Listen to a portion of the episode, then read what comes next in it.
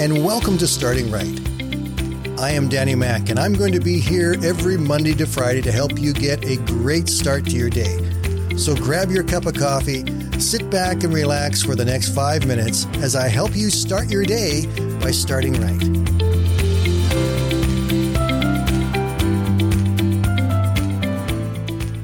This past Tuesday, I was at my personal athletic best, sitting on the couch watching the Olympics, seeing people do things that I could never ever do.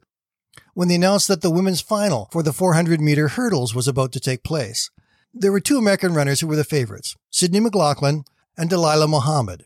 Muhammad was the 2016 Olympic champion. She is also the current reigning world champion in the 400 meter hurdles. And up until just a couple of days before, she was also the world record holder in this event. But two days ago, Sydney McLaughlin had broken that world record, and now these two women were going to face off as teammates in this hurdles final. It was a great race. It was fun to watch. And sure enough, when it came to the finish line, it was McLaughlin and Muhammad with McLaughlin getting first place, Muhammad coming second. But what was really special is that both women broke the old world record, which McLaughlin had just set two days before. And now there was a brand new world record. McLaughlin even faster. After the race, she was interviewed by NBC and she said, all glory to God. Honestly, this season, just working with my new coach and my new support system, it's truly just faith and trusting the process. I couldn't ask for anything more, and truly, it is all a gift from God. Apparently, she'd just been working with a new coach for less than a year, so I decided to look back and find a little bit more about this coach.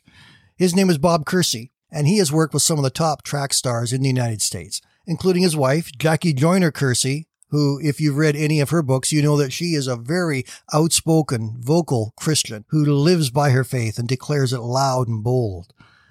And also another track star by the name of Allyson Felix, who is also in these Olympic Games as a six time Olympian gold medalist. McLaughlin has said that she looks to Felix as a type of mentor. As McLaughlin has talked about the changes in her life over this past year, it's easy to understand the kind of influence that a mentor like Felix would have here she is at her fifth Olympics, a six time gold medalist, and she is now mentoring the younger runner in Sydney McLaughlin. So, what do we know about Allyson Felix? She is an unashamed believer in Jesus Christ. Her grandfather was pastor of Messiah Baptist Church in Los Angeles, where he was a pastor there for 34 years.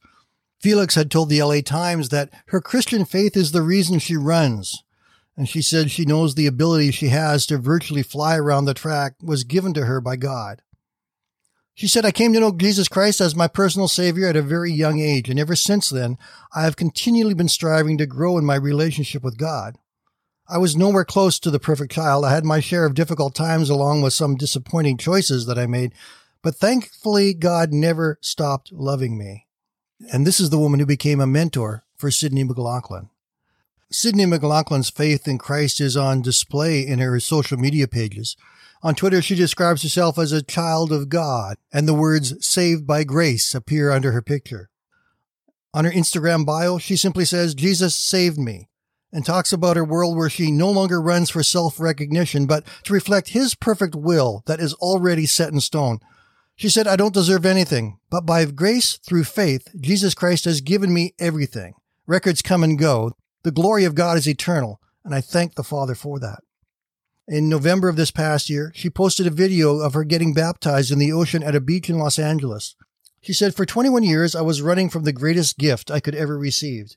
And by his grace, I have been saved. I no longer live, but Christ in me.